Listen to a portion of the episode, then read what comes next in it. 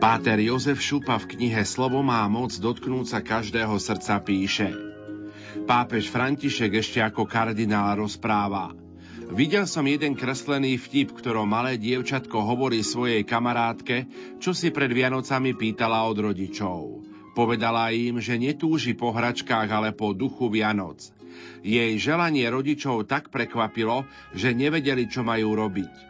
Myslím si, pokračoval kardinál Bergoglio, že tento vtip obsahuje prenikavé posolstvo a nepochybne aj nám kladie otázku, čo je duch Vianoc. Odpovede na túto otázku môžeme vyčítať z dnešného sviatku svätého Štefana. Božie slovo nám ju dáva cez postavu mladého muža, ktorý bol plný milosti a sily, robil veľké divy a znamenia medzi ľudom. Bol to muž múdrosti a plný Ducha Svetého, ktorý odpúšťal a modlil sa za svojich nepriateľov. Preto aj uprostred kameňovania radosne volá. Vidím otvorené nebo a Ježiša. Církev nám kladie pred oči mladého Štefana diakona prvého mučeníka, pretože práve v ňom sa zjavuje to najdôležitejšie, čo prišiel Kristus zvestovať, láska a túžobné očakávanie nového života. Mohli by sme povedať, že práve láska a očakávanie nového života tvoria ducha Vianoc. Milí poslucháči, O niečo podobné sa vo svojej dobe snažil aj svätý Vincent de Paul. Na začiatku 5. storočia vincenskej charizmy sme v dňoch od 26. septembra do 15. decembra privítali na Slovensku a v Českej republike relikvie svätého Vincenta. Relikvie navštívili 85 miest a prešli cez všetky diecézy. Putovanie relikvií po Slovenskej a Českej republike bolo plné duchovného ovocia. To priblížime aj v dnešnej relácii v nasledujúcich 90 minútach. Pokojný, sviatočný dobrý večer a ničím nerušené počúvanie vám prajú tvorcovia dnešnej relácie. Majster zvuku Marek Rimóci, hudobná redaktorka Diana Rauchová a moderátor Pavol Jurčaga.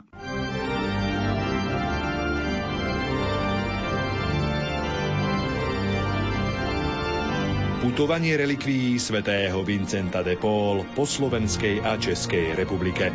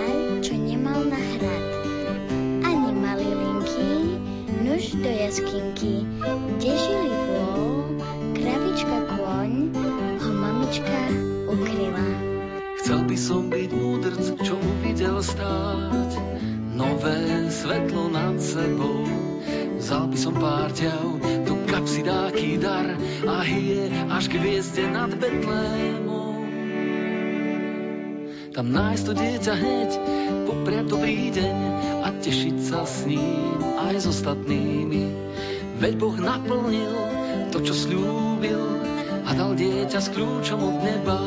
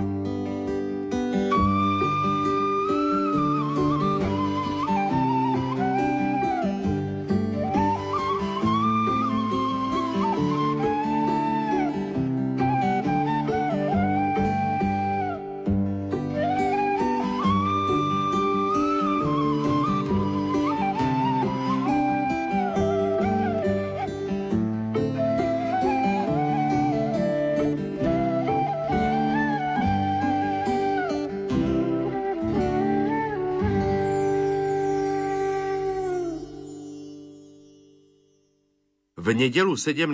novembra prišli relikvie svätého Vincenta do mesta pod Urpínom do Banskej Bystrice. Najprv boli v kostole svätej Alžbety, kde veriaci slávili aj hodovú svetú omšu. Hlavným celebrantom bol dekan farnosti Banská Bystrica mesto Gabriel Brenza, ktorý hovoril aj o vincenskej charizme v našej krajine. Drahí bratia kňazi, milovaní v Kristu, sestri a bratia, milí mladí priatelia, všetci, ktorí ste už v relatívne neskorý večer dnešného dňa prišli sem do tohto Božieho chrámu svätej Alžbety. V jednom zo žalmov čítame, v obľúbe je človek, čo sa zľutúva a rád pomáha. A v akej obľúbe sú svetci, ktorí za svojho pozemského života konali dobro svojim blížným a pomáhali. A my dnes tu v tomto Božom chráme, v priestoroch tohto kostola svätej Alžbety Durínskej, Uhorskej, našej svetice a v blízkosti relikvií svätého Vincenta de Paul môžeme sa oprieť o dvoch veľkých svetkoch viery, ktorí dokázali pomáhať svojim blížnym a doteraz sú v obľube. Práve dnes táto chvíľa odpustovej slávnosti a toto miesto je pre nás, myslím si, privilegovanou príležitosťou, aby sme sa nad ich životom, nad ich odkazom, ale aj sami nad sebou zamysleli. Sveta Alžbeta, ktorá je na oltárnom obraze, ktorý namaľoval veľký kňaz a vynálezca Jozef Murgaš na podnet bansko biskupa Imricha Bendeho a umelecky krásne ju zvýraznil ako mladú, krásnu ženu, ktorá je obklopená chudobnými a je to reálne. Ona dnes stojí pred nami tu, v tomto chráme, ktorý bol špitálským kostolom mestského a banického špitála. Ona, hoci bola arpadovská dcéra, bohatá, vydala sa veľmi dobre za ľudovita Dúrinského. Predsa len dokázala pod vplyvom spirituality svätého Františka Asiského odpútať sa od hmotných vecí, hoci si mohla veľmi dobre žiť v tom 13. storočí, kedy bol život relatívne veľmi ťažký na hrade Wartburg, ktorý bol prepichovo na svoju dobu vybavený. Bola matkou troch detí, poznáme jej životný príbeh. Už štvoročná odišla do Durínska, neskôr ovdovela. Najprv bola milujúcou manželkou, potom bola vdovou a potom sa rozdala chudobným. Jej život bol fascinujúci. Zomrela v podstate 24-ročná. Čo to je 24 rokov života? A predsa, aké dielo zachovala. Ako je jej pamiatka živá. Aká bola populárna od 13. storočia krátko po svojom skone, že toľké špitále a napríklad aj krásny dom svätej Alžbety dnes bola vyhlásená aj za patronku Košíc, jej bol zasvetený.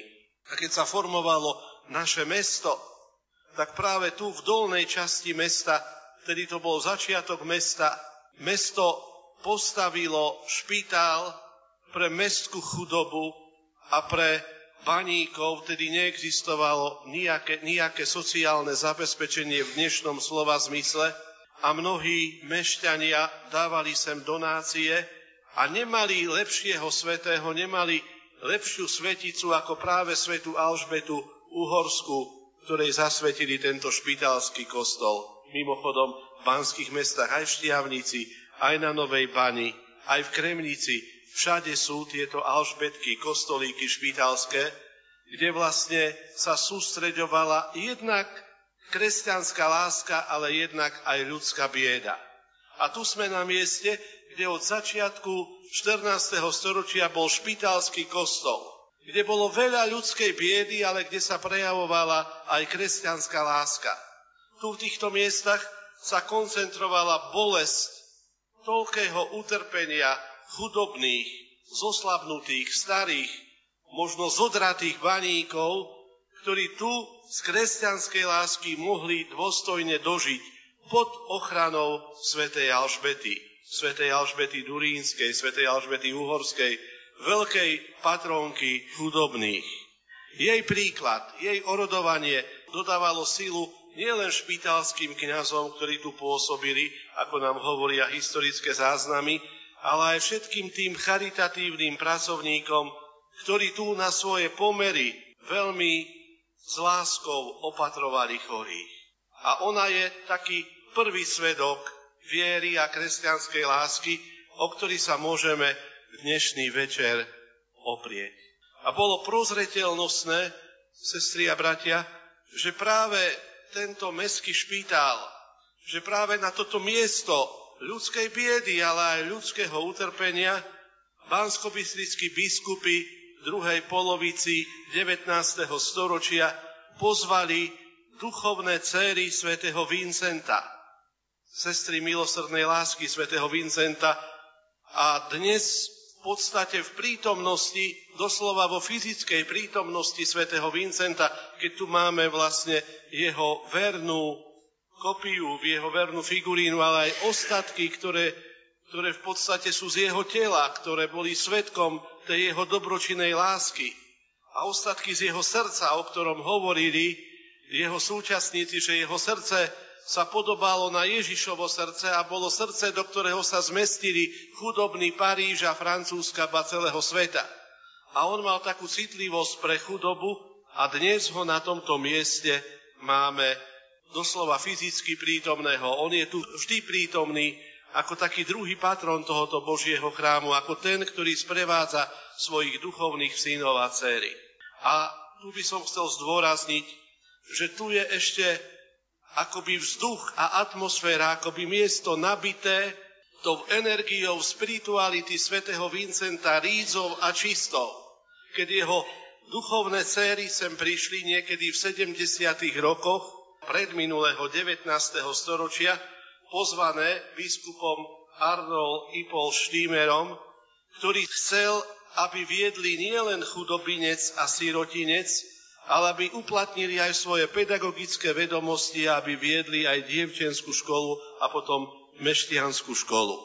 A tu boli generácie a generácie sestier, ktoré sa obetovali pre lásku biedným, chudobným a ktoré sa obetovali pre vzdelanie banskobistrickej mládeže a banskobistrických dievčat. Nehovoriac o tom, že pred 90 rokmi, v roku 1929, sem znova z Rakúska pozval banskobistrický biskup Marian Bláha aj duchovných synov, misionárov e, svätého Vincenta, Vincentínov, Lazaristov, ako sme ich ľudovo volali, ktorí sem za prvé republiky doslova z halierov vybudovali apoštolskú školu. A popri tej charizme služby, ktorá tu bola prítomná v sestričkách, Vincentkách, ktorí tu slúžili a vyučovali až do likvidácie totalitnou mocou, tu bola vlastne aj ďalšia duchovná rodina synov svätého Vincenta, ktorí vlastne snažili sa zmierňovať tú duchovnú biedu.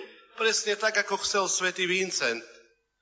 Snažili sa dvíhať spiritualitu kňastva v našej diecéze v apoštolskej škole bola vždy ponuka exercícií a duchovných cvičení a staršia generácia kňazov práve tu dostávala impuls do svojej služby a okrem toho vincentínska rodina tu bola, dalo by sa povedať, prítomná vo veľkých svetkoch viery, ktorí boli autentickými nositeľmi spirituality svätého Vincenta, ako bol otec Hutýra, Boží sluha, kandidát na blahorečenie, ako bol Janko Havlík, ktorého práve stade zlikvidovali a ktorý ostal verný svojej charizme, verný svojmu povolaniu až do svojho posledného dýchu.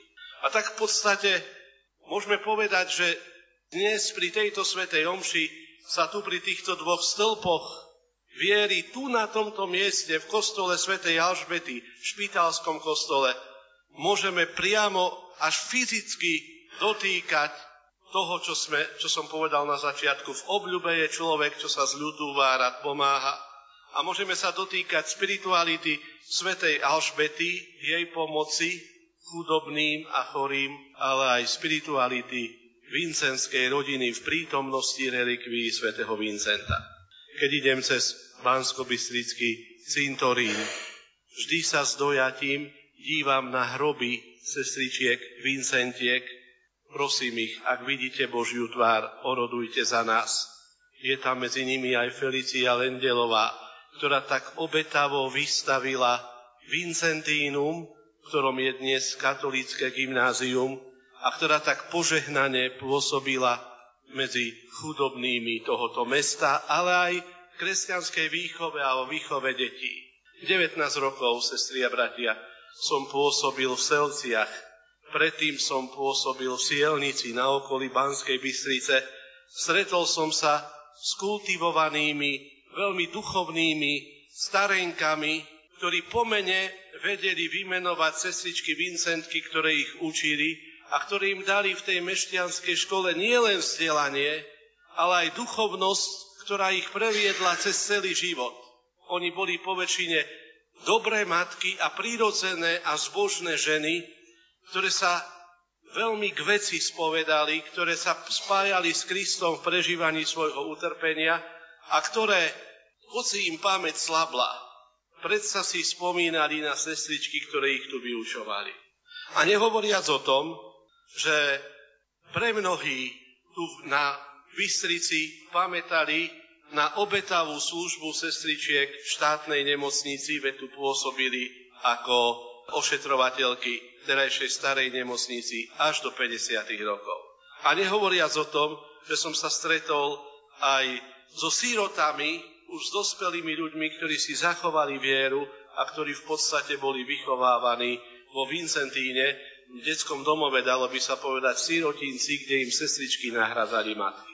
Preto si myslím, že táto chvíľa je skutočne požehnaná a že je dobré, že prišli relikvie svätého Vincenta do Banskej Bystrice, lebo Banská Bystrica, mohli by sme povedať, je Betlehemom vincenskej rodiny, je začiatkom toho, čo sa začalo diať na Slovensku, keď Vincentíni prišli a vytvorili tú apoštolskú školu a stade vlastne ich charizma sa potom rozniesla do celého Slovenska. A vďaka Bohu, že aj v našej dobe sú tu duchovní synovia a céry svätého Vincenta. A vďaka Bohu, že tento Boží chrám nesie v sebe ducha vincenskej rodiny. Sestri a bratia, my vieme veľmi dobre, že okrem tej biedy telesnej, a máme jej dosť, je ešte väčšia bieda duchovná. Mnohí ľudia nielenže nemajú hmotné veci, ale mnohí ľudia túžia po láske, po pozornosti našej.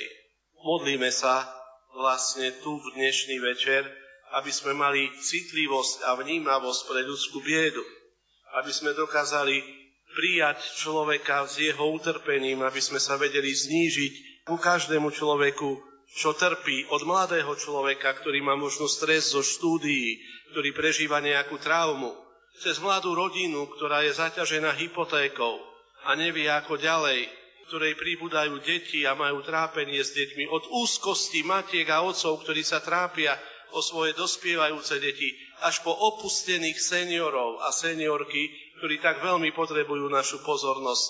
Uďme sa tejto citlivosti na ľudskú biedu a buďme povzbudení dnešnými svedcami, aby sme boli láskaví k ľudskej biede. A dovolím si obrátiť svoju pozornosť na svätého Vincenta a prihovoriť sa mu. Tak veľmi ti svätý Vincent záležalo na kňazoch. Tak veľmi si prežíval tú potridenskú dobu a uvedomoval si, si si ten impuls, ktorý dal tridenský koncil církvy, že obnova církvy príde obnovou kňazov. Preto si sa chcel venovať kňazskej spiritualite v seminároch. Preto si tak veľmi chcel robiť konferencie pre kňazov, aj si ich robil. Preto si sa kňazom toľko venoval. A preto si založil misijnú spoločnosť, aby si robil ľudové misie, aby si prehlboval našu vieru. Svetý Vincent, neopúšťaj nás, neopúšťaj naše mesto, neopúšťaj našu diecézu, nám, ľuďom slabej viery, pomôž, aby sme dokázali aj my vzbudzovať nové duchovné povolania. Pomôž nám, aby sme mali kňazský dorast. Neopúšťaj nás a pomáhaj nám, aby kňazi boli zapálení za to, čo robia, aby boli zapálení za svoju kňazskú službu aby boli obetaví, aby boli Tebe podobní, vnímaví pre ľudskú biedu a ochotní vždy priniesť svetlo Evanielia tým, ktorí to potrebujú.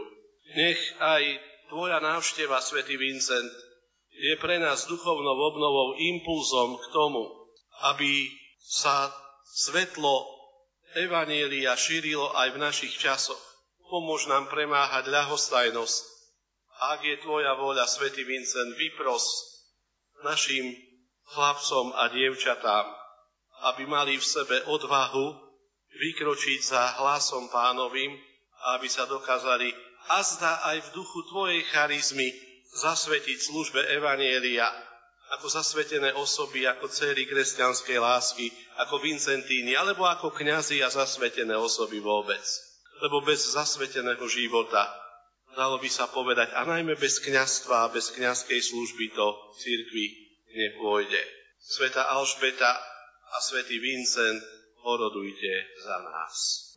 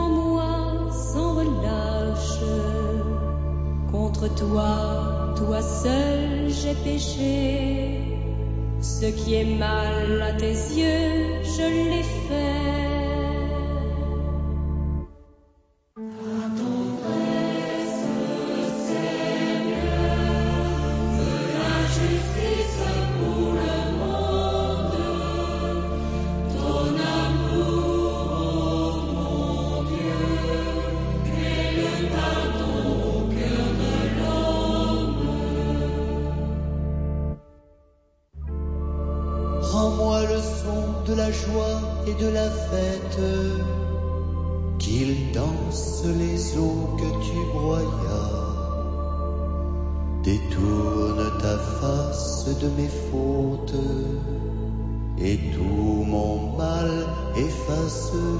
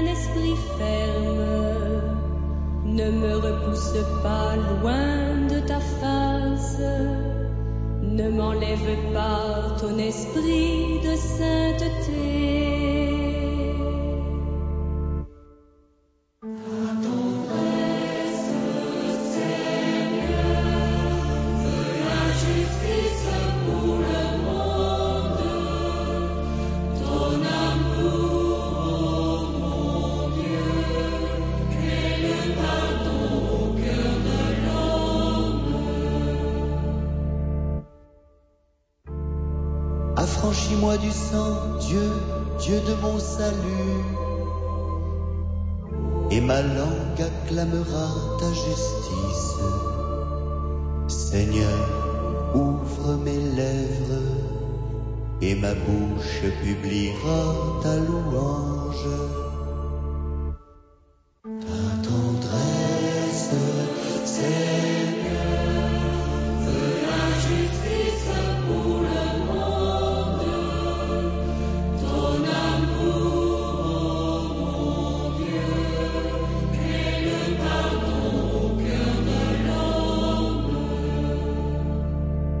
pondelok 18. novembra relikvie svätého Vincenta zavítali do Banskobystrickej katedrály svätého Františka Ksaverského. Tu svetú omšu celebroval banskobystrický diecézny biskup Monsignor Marián Chovanec, ktorý na úvod svätej omše povedal. Milí bratia kňazi, najdôstojnejší pán generálny vikár, veľa dôstojní páni dekani, milí farári, administrátori, kapláni, sestri a bratia v Kristu, stihodné reholné sestričky, chlapci a dievčatá. Som rád, že môžeme dnes v našom biskupskom meste privítať a vzdať úctu relikviám svätého Vincenta de Paul. Tieto relikvie putujú po celom svete. A to nie len teraz v týchto mesiacoch u nás na Slovensku a v Českej republike viackrát prešli celým svetom. Mnohí veriaci aj neveriaci si položia otázku, a na čo je to dobré? K čomu to slúži? Sú štyri veľké výhody, štyri úžitky sputovanie relikvií svätého Vincenta. Na prvom mieste je spoznať jeho život, spoznať jeho dielo. Na druhom mieste je oživiť jeho rodovanie za nás. Keď o ňom vieme, budeme ho prosiť o rodovanie. Keď o ňom počujeme, keď vieme, aký je úžasný, aký je dobrý, tak budeme ho prosiť viac, ako keby tu on nebol. Je to nový impuls, je to nová taká inšpirácia pre nás. Na treťom mieste je spoznanie svetých, blahoslavených a ctihodných kresťanov, ktorí nadchnutí myšlienkou svätého Vincenta vykročili na ceste dokonalosti vo svojom živote najmä svetá Luisa. A na štvrtom mieste je spoznanie tých veľkých diel, ktoré svätý Vincent de Paul založil na celej zemi. Za jeho života boli misionári Vincentíni alebo Lazaristi rozídení do viacerých krajín sveta. A v 19. storočí svätý otec Lev XIII na žiadosť biskupov z celého sveta vyhlásil svätého Vincenta de Paul za ochrancu a nebeského patróna všetkých charitatívnych diel katolíckej cirkvi. Sestri a bratia v Kristu, aby sme sa aj my otvorili týmto úžitkom putovania týchto relikvií, zamyslíme sa chvíľočku sami nad sebou. Oľutujme svoje hriechy, aby sme s čistým srdcom mohli sláviť svetú omšu. A teraz si približme myšlienky homílie oca biskupa Monsignora Mariana Chovanca počas slávnosti, keď relikvie boli v Bansko-Bystrickej katedrále. Milí bratia kňazi, drahé sestry a bratia v Kristu, ctihodné reholné sestričky, chlapci a dievčatá. Na začiatku Sv. Omše sme si pripomenuli, aký je úžitok, duchovný úžitok z toho, že relikvie svätého Vincenta, ktoré sa včera a dnes nachádzajú v našom biskupskom meste, majú štvornásobný úžitok. Poznanie svetca, oživenie jeho orodovania, poznanie tých, ktorí sú nadchnutí svätým Vincentom a vďako tomu sa stali svetí, ctihodní, blahoslavení, hrdinskí kresťania. A na štvrtom mieste je úžitok spoznať tie obrovské diela, ktoré on založil dnešnom príhovore sa chcem venovať tomu prvému úžitku. Aby sme bližšie spoznali svätého Vincenta, jeho život, jeho dielo. Je to jeden z francúzskych svetcov. Francúzska katolícka cirkev sa vyznačuje veľkými osobnosťami, mnohými svetcami. A svätý Vincent medzi nimi zaujíma čestné miesto. Narodil sa v roku 1581 v juhozápadnom Francúzsku na úpeti Pirenejí. Bola to rolnícka rodina a je zo šiestich súrodencov. Táto rolnícka rodina bola natoľko chudobná, že všetky deti, odkedy začali už behať, museli doma pomáhať, aby vôbec mohli prežiť. A preto nebolo zvykom, že by tieto deti chodili do školy. Otec si však všimol, že Vincent, jeden z tých jeho šiestich detí, má mimoriadne dobré srdce. Hoci oni boli chudobní a mali málo, Vincent od malička dokázal rozdávať druhým. Videl chudobu druhých, videl potrebu a biedu druhých. A vtedy otca napadla myšlienka, no z takéhoto chlapca by bol dobrý kňaz, lebo má dobré srdce. Vincent mal 14 rokov, keď otec svätého Vincenta uprosil františkánov, aby ho prijali do základnej školy. Lebo nemali na školné, boli chudobní. A františkáni boli veľkodušní, podujali sa že tohoto 14-ročného chlapca, ktorý nevedel ešte ani čítať, ani písať, vzali do školy. A neobanovali. Prešlo len pár mesiacov a Vincent patril medzi najlepších žiakov. Nielen, že bol mimoriadne nadaný, že mal veľa darov od pána Boha, ale bol mimoriadne usilovný. A už po niekoľkých mesiacoch to, čo sa on sám naučil, začal učiť druhých žiakov. A tak si začal privyrábať a počas základnej školy vôbec rodičia na neho nemuseli doplácať. Aj vo Vincentovi žila túžba slúžiť Pánu Bohu ako kňaz. Na to už potreboval vyššie štúdia.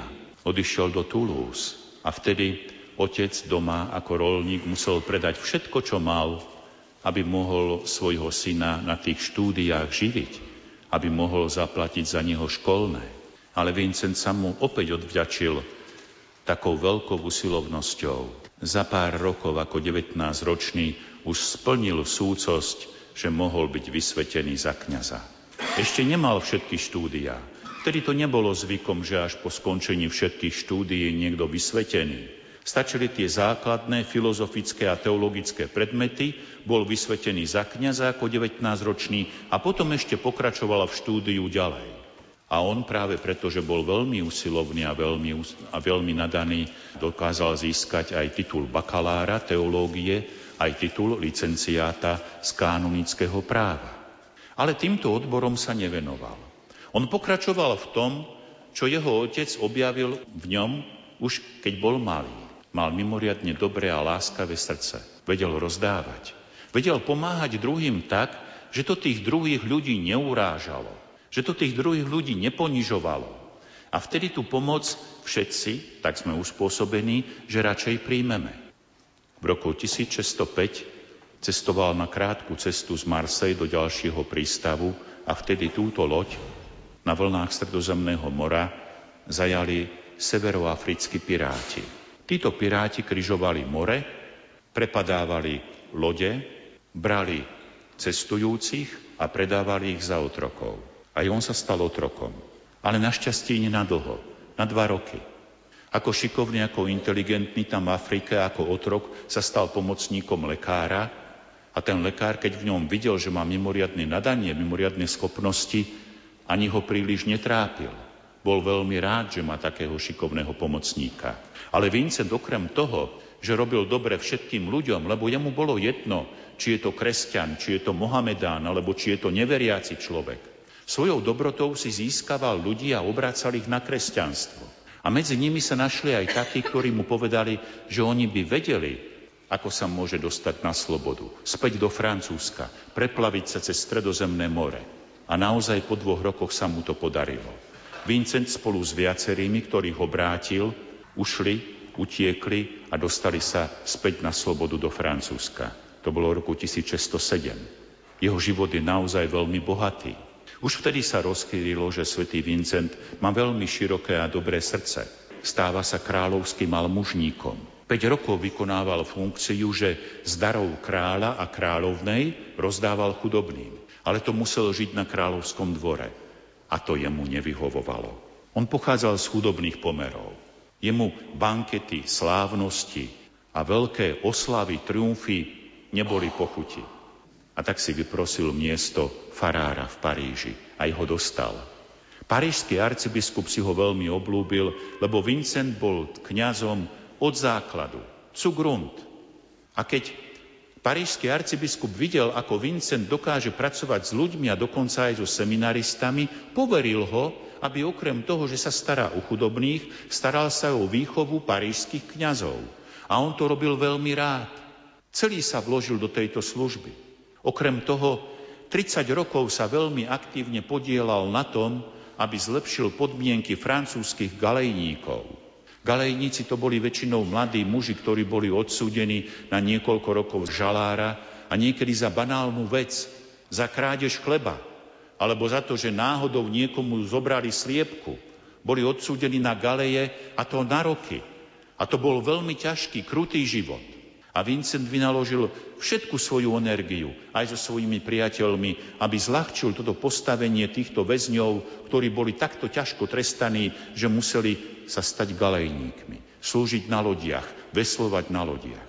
V roku 1625 si svätý Vincent uvedomil, že tie diela, tá jeho práca, pomáhať chudobným a zároveň sa starať aj o výchovu kňazov je veľmi široká, je veľmi rozsiahlá a tak zakladá bratstvo kňazov, ktorí chcú v jeho duchu spolupracovať s ním. Arcibiskup mu daroval dom, ktorý sa volal Svetý Lazár.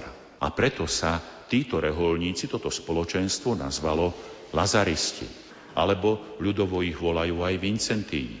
Okrem toho, že mal spolubratov, ktorí mu pomáhali v službe lásky, založil aj céry kresťanskej lásky. My ich na Slovensku poznáme ako sestričky Vincentky, aj tu sú medzi nami. A je to veľmi dobré. Svetý Vincent sa nešetril celý svoj život. Zomrel v roku 1660 ako 80 ročný. V chýre svetosti. Zanechal po sebe veľmi širokú spisbu, veľmi širokú korespondenciu. A v tam tej korešpondencii sa aj odzrkadluje jeho vnútorný zápas, boj o svetosť.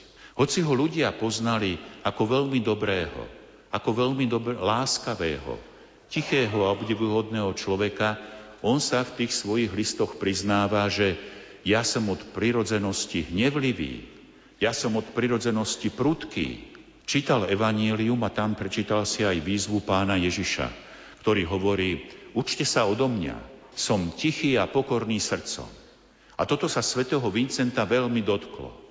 On vedel, že má mnohé dary od Pána Boha, že je mimoriadne nadaný, že je mimoriadne šikovný, že vie poslúžiť, ale vedel aj to, že je prudký, že sa vie hnevať. A preto prosí Pána Boha, zmeň moje srdce, aby aj moje srdce bolo tiché a pokorné, lebo si to želáš ty. My, kresťania, by sme mali byť takí, ako si ty. A ty nás žiadáš, učte sa odo mňa. Som tichý a pokorný srdcom. A podarilo sa mu to. V tých neskorších zápiskoch, keď už druhí písali o svetom Vincentovi, písali o ňom, že je to mimoriadne láskavý človek, že je mimoriadne tichý, že je mimoriadne pokorný a to dokonca aj vtedy, keď musel napomínať, keď musel karhať. To bolo ovocie Božej milosti a to jeho seba premáhania sa, že dokázal proti tej svojej prirodzenosti, ktorá bola prudká a hnevlivá, tak ovládnuť svoje správanie, že vystupoval ako milý a láskavý. A sa mu to oplatilo. Viackrát v živote. V jeho životopise sa spomína aj tento prípad. Zavolali ho k bohatému sedliakovi. Bol vážne chorý, ležal na smrteľnej posteli, vtedajší lekári mu nevedeli pomôcť. Mal ho zaopatriť. Ale on s pánom Bohom veľa nechcel mať. Bol príliš hrdý. Ale svätý Vincent prišiel k nemu a vľúdne sa s ním rozpráva. Trpezlivo pri ňom sedí. Až napokon vyšlo z toho muža, že dobre, tak sa vyspovedá, keď už je tu, tak sa vyspovedá. A keď sa ho Vincent dopýtal, a kedy bol posledne na tej spovedi, a to už bolo dávno, to boli roky, vtedy mu Vincent hovorí, no bolo by dobré pre spásu vašej duše, keby ste si vykonali generálnu svetú spoveď. A čo je to? No to je taká svetá spoveď, ktorej zhrniete všetky ťažké hriechy od poslednej svetej spovede. A vtedy sa ten muž zarazil. Hoci hodieval občas počas svojho života na svetú spoveď, nespovedal sa dobre. Od malička zamlčiaval ťažké hriechy, lebo sa bál vyznať z tých ťažkých hriechov. Väčšinou tí spovedníci boli prísni, napomínali, karhali a tento muž sa zatvrdil. A zaujímavé, že pri svetom Vincentovi sa zmenil, zlomil sa.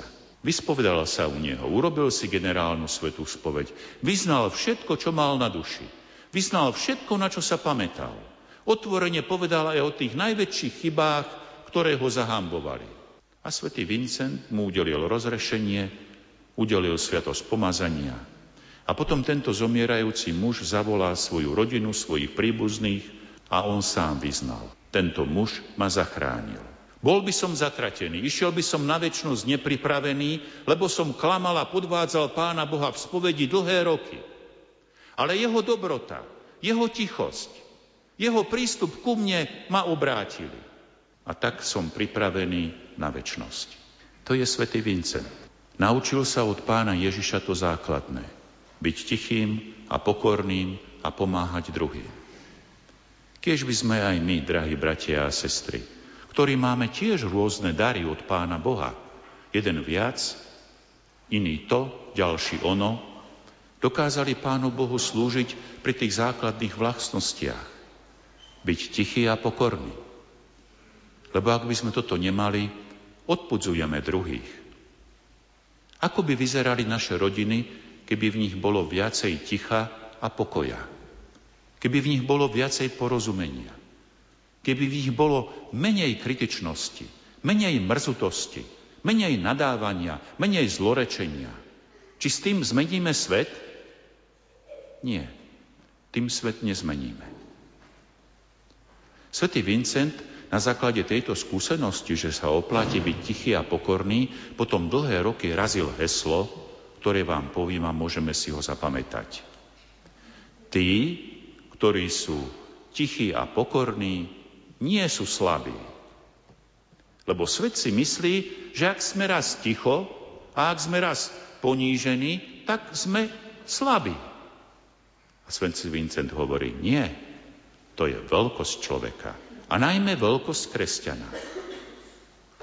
Prosme teda tohoto veľkého svetca, ktorý oslovuje svet už dlhé stáročia, aby aj nám, našim rodinám, našim farnostiam, celej diecéze.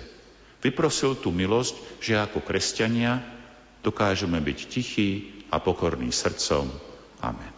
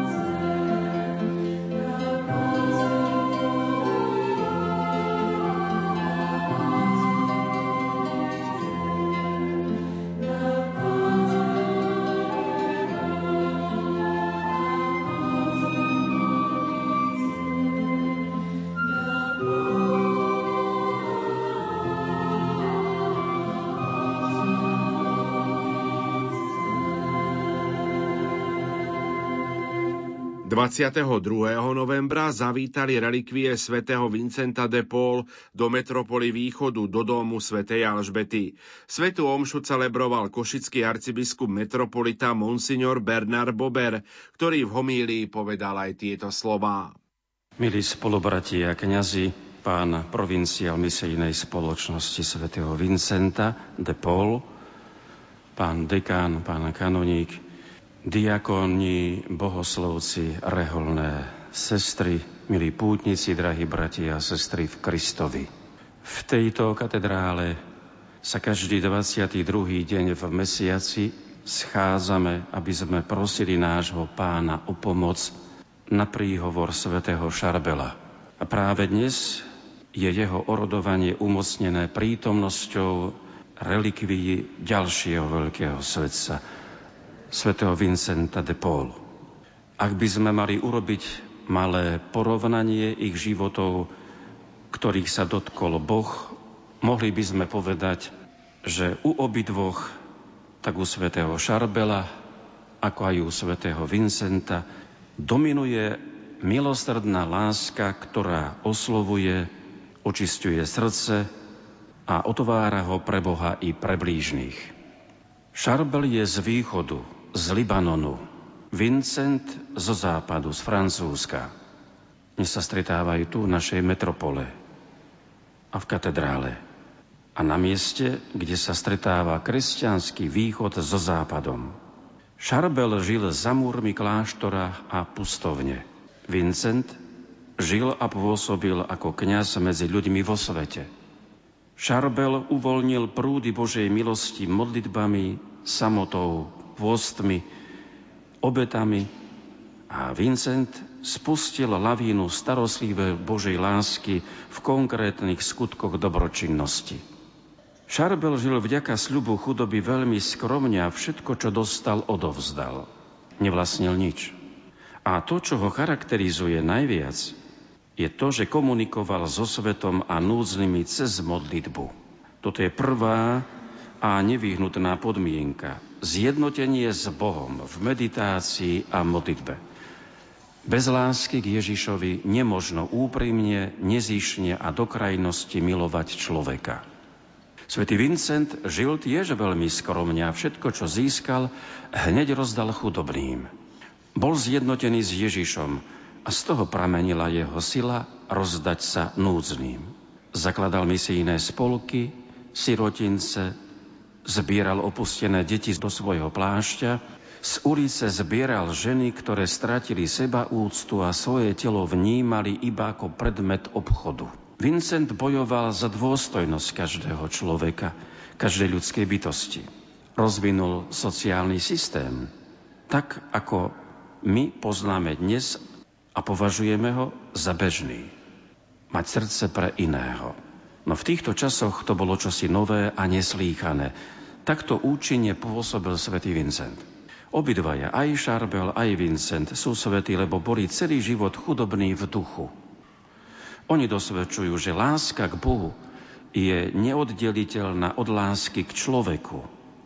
Predovšetkým k núdznemu, chudobnému a chorému.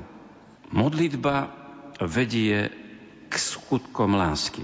Lebo viera bez skutkov je mŕtvá. Veď kto nemiluje brata, ktorého vidí, nemôže milovať Boha, ktorého nevidí. V prvom liste svätého Jána Apoštola.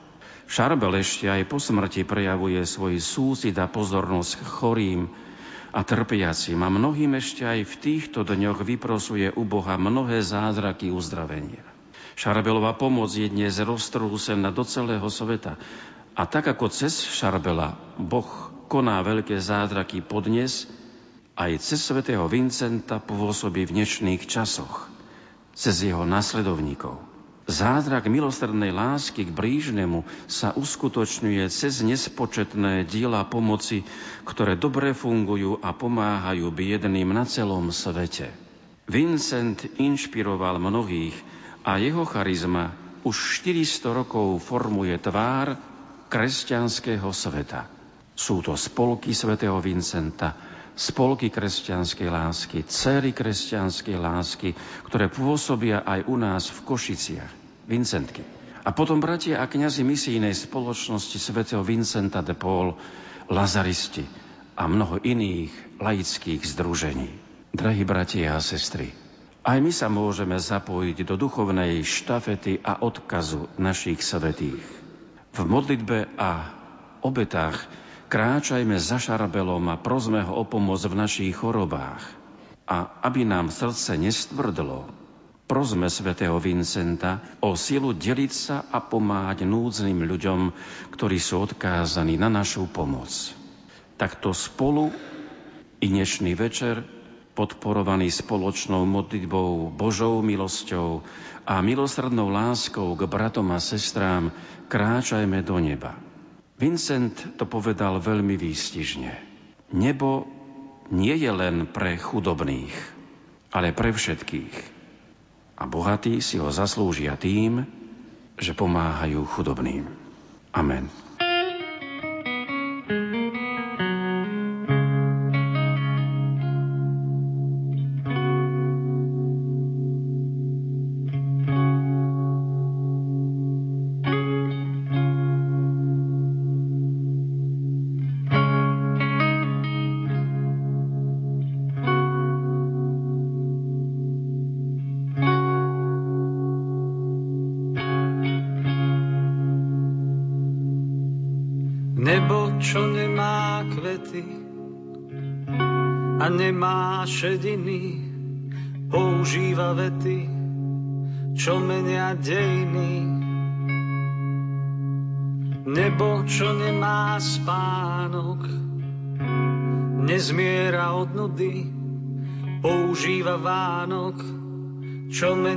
Osudy. Nebo, čo nemá rieky a nemá pramene, používa lieky a hojí zranené. Nebo, čo nemá súdy a nemá clivoty, používa ľudí, nech menia životy. Nebo je príliš ďaleké a dýcha tajomnou vôňou Snažím sa loďou na rieke doplávať do mora domov. Nebo je príliš ďaleké a dýcha tajomnou vôňou. Snažím sa loďou na rieke doplávať do mora domov.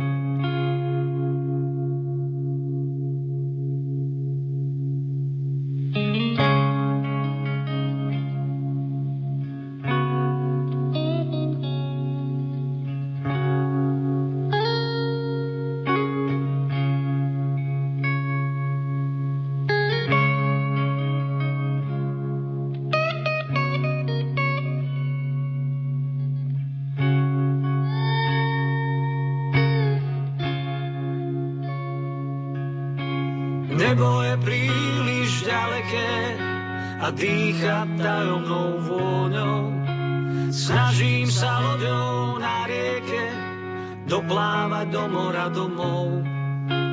Nebo je príliš ďaleké a dýcha tajomnou vôňou. Snažím sa loďou na rieke doplávať do mora domov. S relikviami svätého Vincenta sme sa rozlúčili v nedelu 15. decembra v kostole svätého Vincenta de Paul v Bratislave Ružinové. Svetú omšu celebroval bratislavský arcibiskup Monsignor Stanislav Zvolenský. Ten v príhovore pripomenul, že aj vďaka putovaniu relikví mohli ľudia väčšmi spoznať a priblížiť sa duchu tohto veľkého otca chudobných. Milí bratia a sestry, v dnešný deň aj kvôli týmto osobitným okolnostiam, že tu máme relikvie svätého Vincenta de Paul, môžeme povedať, že chceme teraz začať naše uvažovanie nad podnetmi, ktoré vychádzajú zo svätého písma, z úrivkov, ktoré sme počuli teraz na tretiu adventnú nedeľu a prosíme o duchovný príhovor predovšetkým svätého Vincenta de Paul. A môžeme si tak v duchu myslieť na to, že ako on, keď pôsobil tu na zemi, ako sa snažil vysvetľovať Božie slova, prosíme ho teda, aby sa za nás prihováral aj pre každého z nás, či už kto hovorí, alebo kto počúva, aby sme sa nechali dotknúť tým najdôležitejším posolstvom, ktoré vychádza z toho, čo sme počuli vo Svetom písme. Mohli by sme možno aj našu úvahu začať aj teda takým uvedomením si tej východiskovej situácie, že prežívame advent, máme tretiu adventnú nedeľu a vieme, že advent je obdobím, kedy sa pripravujeme na príchod pána Ježiša. A vieme rozlíšiť v podstate také tri základné duchovné situácie, do ktorých by mohol pán Ježiš vstúpiť. Mohol by tam prísť, mohol by sa tam akoby byť tam privítaný, byť tam pozvaný. Prvou situáciou je duchovná situácia človeka, ktorý nepozná pána Ježiša. Aj v našej dobe máme našich ľudských bratov a sestry, ktorí nepoznajú pána Ježiša, alebo nepoznajú skutočne, možno nejako počuli o ňom hovoriť, ale nepoznajú posolstvo, nepoznajú osobu Ježiša Krista. Potom máme skupinu našich ľudských bratov a sestier a možno môžem povedať našich pokrstených bratov a sestier, ktorí pána Ježiša spoznali, ale pre nejakú príčinu sa s ním duchovne rozlúčili a odišli od neho preč. A v podstate aj po nich túžime, že keby ten Ježiš Kristus, keby mu dovolili znova prísť do ich života. A potom máme možno tretiu skupinu našich bratov a sestier, ktorí povieme, že dovolujú, aby Ježiš Kristus prišiel do ich života a vždy rozmýšľajú každý advent nad tým, ako ten Ježiš Kristus do môjho života môže vstúpiť ešte viacej. A teraz teda, bez ohľadu na to, do ktorejkoľvek z týchto skupín by sme patrili, môžeme povedať, že prežívame veľmi cenné obdobie, lebo ide o to, aby Ježiš Kristus vstúpil, prišiel znova do života môjho, vášho, do života každého z nás. A dnes sme počuli o tom, že na príchod pána Ježiša vieme, že už keď Ježiš Kristus začal svoju verejnú činnosť, tak na, na to, aby ľudia vyrozumeli, že Ježiš je ten, ktorý prišiel od Boha, že pripravoval ľudí na to Ján Krstiteľ, a tento Jan Krstiteľ sa pre svoju takú vernosť Božím prikázaniam dostal do väzenia, preto lebo vyčítal kráľovi Herodesovi, že žije nesprávnym životom, že si zobral teda ženu, ktorá je manželkou iného a že tým sa previnuje voči Božím prikázaniam. A teda dostal sa do väzenia ale zdá sa, že tí, ktorí mali radi Jána Krstiteľa, mohli k nemu chodiť a teda tí učeníci Jana Krstiteľa. A dnešný úryvok Evanília nám hovoril o tom, ako Ján Krstiteľ poslal svojich učeníkov za Ježišom Kristom, aby sa ho opýtali, že teda tak ty si ten, ktorý má prísť, ktorý príde od Boha, ty si ten pravý, a musíme povedať, že táto otázka, ktorá je zaznamenaná v Evanieliu, je otázka veľmi, môžeme povedať, vážna pre nás všetkých, lebo nie je jednoduché vyrozumieť, prečo Ján Krstiteľ poslal tých učeníkov za pánom Ježišom, lebo na prvý pohľad by sa to zdalo, že by mohol aj akoby pochybovať o tom, že pán Ježiš je ten pravý, ktorý prišiel od Boha.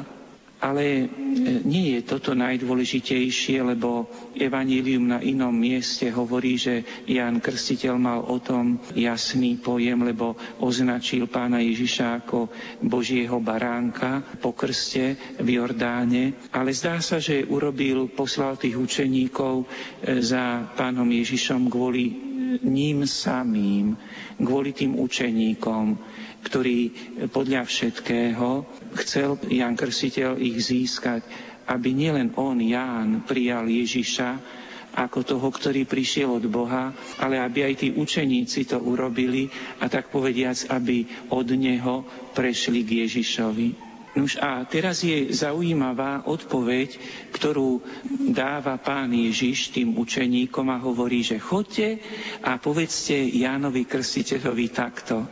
A teraz spomína, spomína tam také vyjadrenie, že slepí vidia, chromí chodia, malomocní sa učistujú, mŕtvi vstávajú, chudobným sa hlása Božie kráľovstvo. Toto všetko sú nám je to, my berieme toto vyjadrenie, že je to takto napísané v Evanieliu, ale tí, ktorí dobre rozumia Svetému písmu Starého zákona, by nám hneď povedali, že keď Pán Ježiš odpovedá takto Jánovi Krstiteľovi, že využíva vyjadrenia prorokov, ktorí hovorili dopredu o tom, aký bude ten záchranca Mesiáš, ten, ktorý príde od Boha. A hovorili dopredu o ňom, že keď bude Mesiáš tu na zemi, keď príde, že vtedy bude aj dávať hluchým sluch, slepým zrak, očisťovať malomocných, kriesiť mŕtvych a že bude, že príjme chudobných, že bude sa venovať chudobným.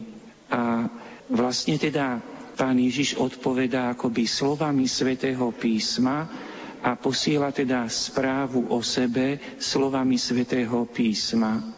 A táto odpoveď je pre nás, je to krásna, mimoriadne hlboká odpoveď, ale je to odpoveď, ktorá má aj v sebe veľké vnútorné posolstvo, lebo Jánovi učeníci podľa všetkého tí, ktorých teda Ján Krstiteľ poslal za pánom Ježišom, boli veľmi radikálni a boli presvedčení, že keď príde Mesiáš, že urobí na svete poriadok radikálnym spôsobom, že zasiahne a všetko zlé vykinoží a zostanú len tí dobrí. A preto aj pán Ježiš k tej svojej odpovedi pridáva vetu blahoslavení tí, blažení tí, ktorí sa na mne nepohoršia.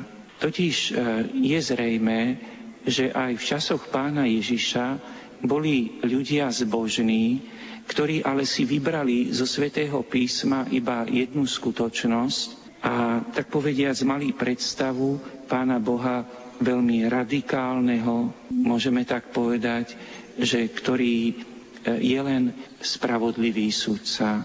A boli presvedčení, že ten, ktorý príde od Pána Boha, že urobí na svete radikálne poriadok.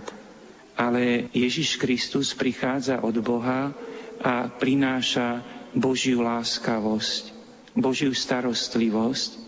A keď hovorí o tom, že venuje sa slepým, hluchým, chromým, malomocným, mŕtvým, chudobným, tak vlastne venuje sa tým, ktorí sú nejakým spôsobom v živote postihnutí ťažkosťou. Táto ťažkosť môže byť telesného charakteru, alebo môže byť charakteru duchovného. Mohli by sme teraz hovoriť o tom, čo to znamená telesne byť slepý, hluchý, chromý, ale čo to znamená byť aj duchovne byť slepý, hluchý, chromý. Napríklad malinký príklad. Pozrite, koľko nedostatku sluchu je, keď je človek uzavretý sám do seba a len nazvime to, že je sebecký. Vtedy sa dá povedať o ňom, že je slepý a hluchý, lebo nevidí nikoho iného, iba seba samého. A takto by sme mohli rozprávať o všetkých tých duchovných situáciách, ale teraz ide o to, že ten Mesia záchranca prichádza, aby pomáhal ľuďom, či už je to v telesnej oblasti alebo v duchovnej oblasti, kde sú postihnutí slabosťou. A tá komplikácia bola ešte jedna väčšia v tom, že všetci tí v časoch pána Ježiša, predovšetkým aj tí radikálni veriaci boli presvedčení, že tí, ktorí sú chorí, teda tí, ktorí majú nejakú povedzme poruchu, zraku, sluchu, ktorí, nedaj Bože, boli malomocní, mali túto chorobu, že všetci títo boli chorí, že tí chorí sú preto, lebo museli predtým spáchať nejaký veľký hriech a Boh ich potrestal. A tak vlastne bolo presvedčenie, že kto je chorý, je potrestaný Bohom, že to musí byť nejaký veľký hriešnik. My sa už dnes nevieme až tak možno vžiť celkom do tejto mentality, ale to nám veľmi ukazuje, aby sme vedeli porozumieť, prečo pán Ježiš aj dodáva tú vetu. Blahoslavení tí, ktorí sa na mne nepohoršia. Nuž a teraz mi dovolte, aby som povedal, že aký toto môže mať súvis so svetým Vincentom a aj s týmito relikviami. Pozrite, v čom je svetý človek svetý? Ktorýkoľvek.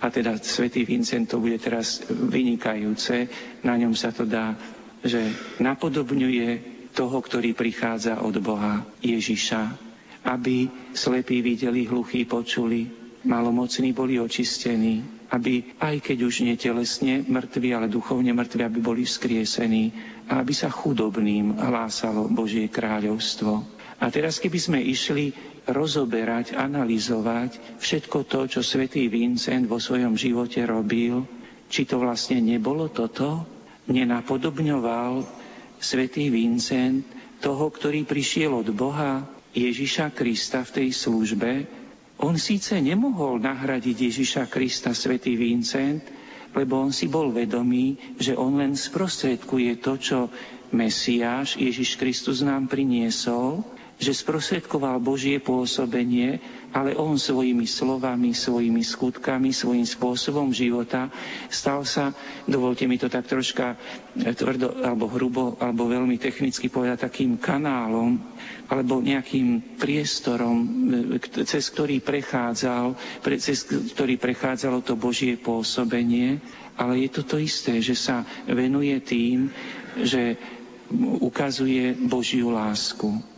A preto je jeho príklad fascinujúci do dnešnej doby, lebo vždy, ako sme aj na začiatku povedali, vždy máme, všetci sme buď v tých jednej z tých troch situácií, že potrebujeme, aby Ježiš vstúpil do nášho života, čiže my všetci sme tiež tak istým spôsobom možno nevidiaci, nepočujúci, umrtvení alebo e, niečo mŕtve je v našom živote, v niečom sme chudobní a potrebujeme pomoc. No, mohli by sme teda, milí bratia a sestry, akoby uzatvoriť naše uvažovanie takto, že iste bolo by zaujímavé počuť, že dovie, ako by svätý Vincent kázal na túto tému. Ale v každom prípade troška tak z úsmevom mi dovolte, že v tej pokore možno by sa aj našlo v jeho spisoch nejaká kázeň na tento úryvok z Evanielia, ale už tej pokore, tak ako sme vládali, tak sme rozmýšľali aj my v dnešný deň, ako sme hovorili, že nech sa svätý Vincent za nás prihovára, aby sa tie podnety Božie nás dotkli v srdci, tak mohli by sme to, milí bratia a sestry, zhrnúť asi takto, že v čom by mohli byť tie Božie podnety. Jedným by mohol byť aj to, že viete, my ľudia máme vždy takú tendenciu, že máme nejakú predstavu, aký by mal byť Pán Boh. A hľadáme také odôvodnenie na to, a teda tak prezentujeme toho Pána Boha tak, ako by sa to nám páčilo. A myslím, že aj svätý Vincent mal vždy v sebe takú, v tom sú tí svety vynikajúci, vždy tú pokoru, že hľadať, aký ten Boh skutočne je, nie takého, akého si ja predstavujem a chcel by som, ako by mi to vyhovovalo, aký by bol. To je veľké životné hľadanie.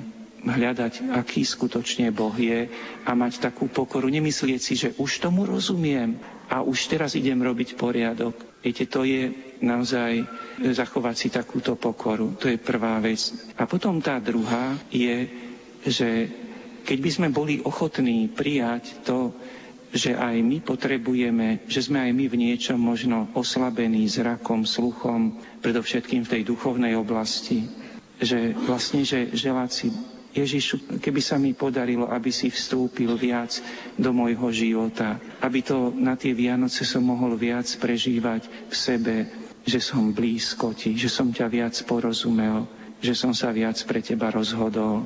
Vzbuďme si túto túžbu v sebe. A potom je zrejme, a v tom teda máme pred sebou jedinečný neopakovateľný príklad svetca svätého Vincenta de Paul, že aj my snažme sa napodobňovať pána Ježiša a všetkých svetých, ktorí tam boli takí veľmi obdivuhodní v službe tým, ktorí sú chudobní a slabí, lebo naozaj pravá láska k Bohu sa prejavuje pravou láskou k ľuďom. Bez toho to nie je možné. Amen.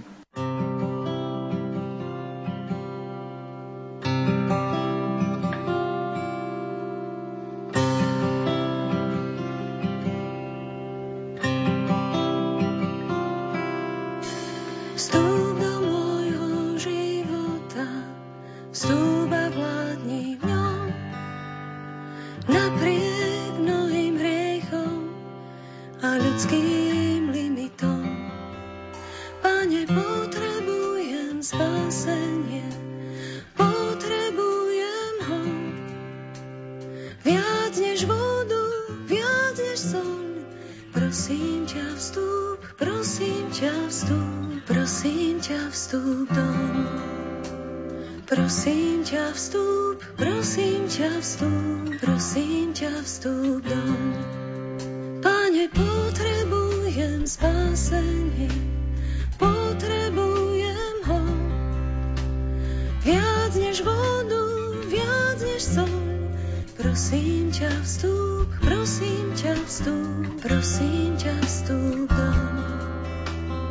Prosím ťa vstup, prosím ťa vstup, prosím ťa vstup.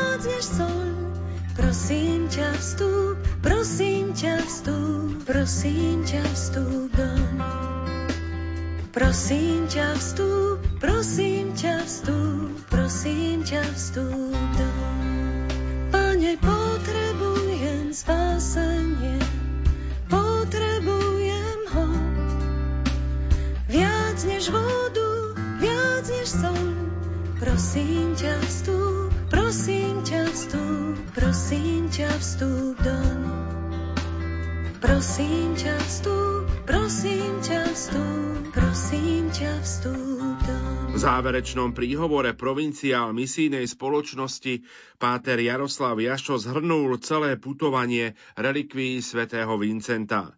Nakoľko navštívil podľa jeho vlastných slov viac ako 70% všetkých miest, kam prišiel svätý Vincent, mohol svedčiť skutočne osobnými skúsenosťami. Drahý otec arcibiskup, bratia a sestry, ešte mi tak dovolte byť trošku tak osobnejší, dobre? E, majte chvíľku strpenia so mnou.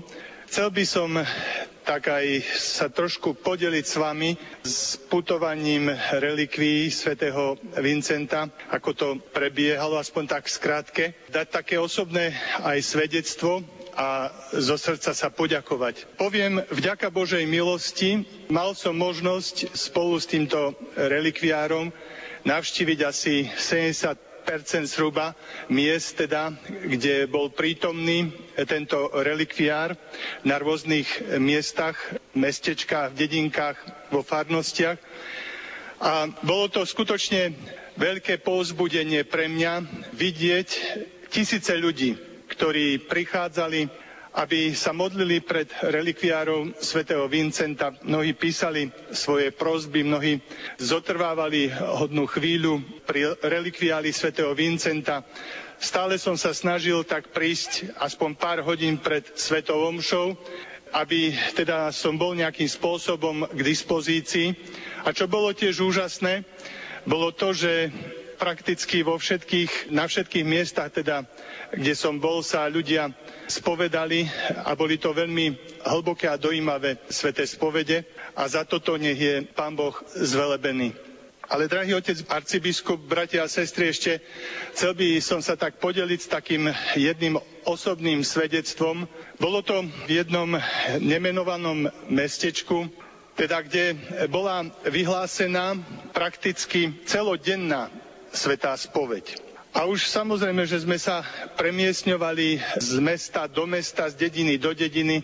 Aj prakticky to nebolo také jednoduché. A vtedy tak som si prečítal ten oznam, že na ten ďalší deň mám spovedať. Moje meno tam ešte bolo od rána, od pol desiatej prakticky do večera.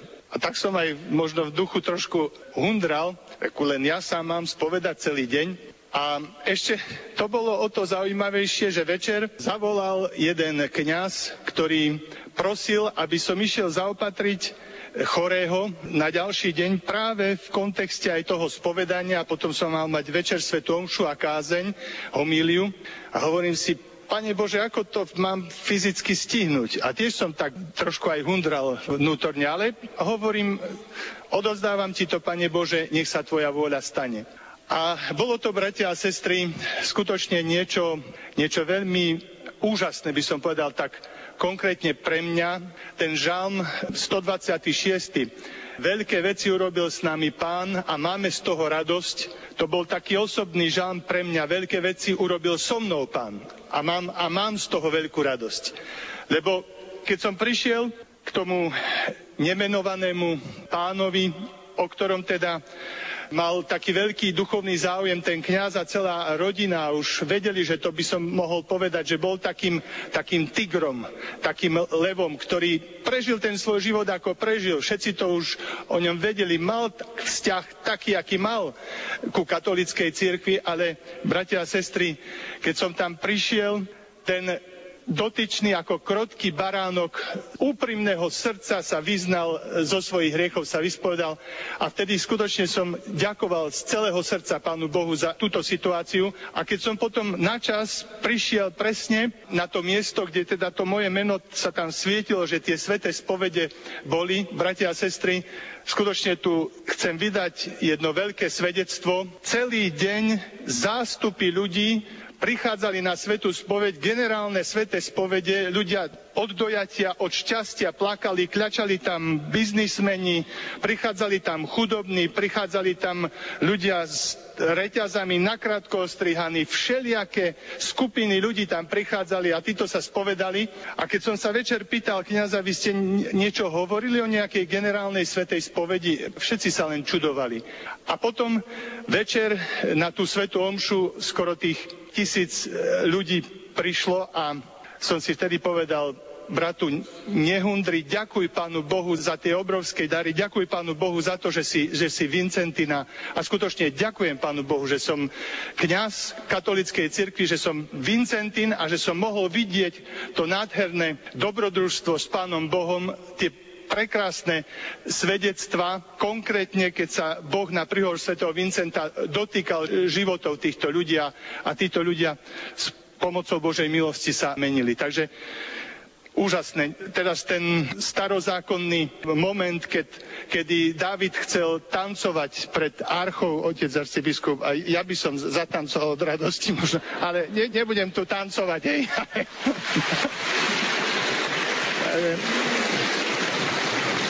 Toto, a ako ste aj dobre povedali, to len sám Pán Boh vie, že čo sa odohrávalo, ešte sa ďalej bude odohrávať e, v životoch ľudí a tých všetkých, ktorí sa stretli s Vincentom. Takže veľké chcem Pánu Bohu povedať e, vďaka. Boli to jedné, e, jedny veľké ľudové misie, by sme mohli takto povedať.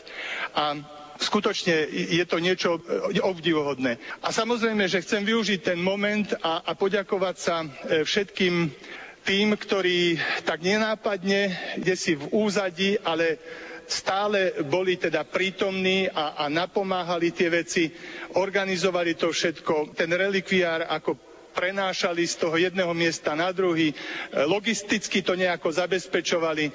Veľmi sa zo srdca chcem poďakovať. Nemôžeme povedať, ako ani sa nedá všetky mená, ale je tu, alebo to už nie je teraz. Bol tu medzi nami ešte ráno taký jeden laik, brat Vít, ktorý teda prakticky celú tú cestu absolvoval so svetým Vincentom. Takže veľká vďaka tomuto bratovi, veľká vďaka všetkým tým sestričkám, ktoré, ktorí ho sprevádzali, aj ten relikviár. Tiež e, zo srdca ďakujem aj bratovi Jurajovi, lajkovi, ktorý teda to zabezpečoval, otcovi Tomášovi, ktorý teda tie veci sa tlačili a sa to muselo zabezpečovať, sestre Mariania, mnohým, mnohým iným ďalším ľuďom, ktorí prispeli k tomu, aby skutočne sa udial, udialo niečo, niečo veľmi požehnané, niečo veľmi Bohu milé.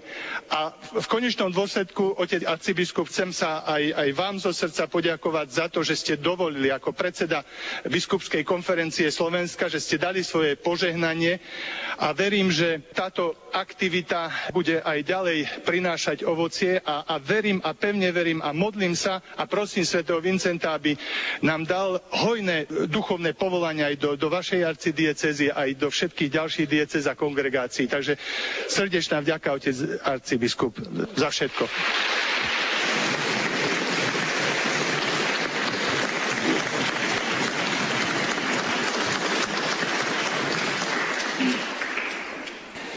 Dobre, tak milí bratia a sestry, s radosťou, s ďačnosťou a teraz osobitne na príhovor svätého Vincenta de Paul prosme o Božie požehnanie. Pán s vami. Nech je zvelebené meno pánovo.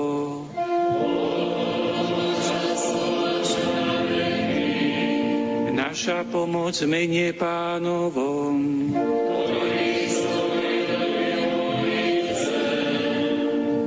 Nech vás žehná všemohúci Boh, Otec i Syn i Duch Svetý.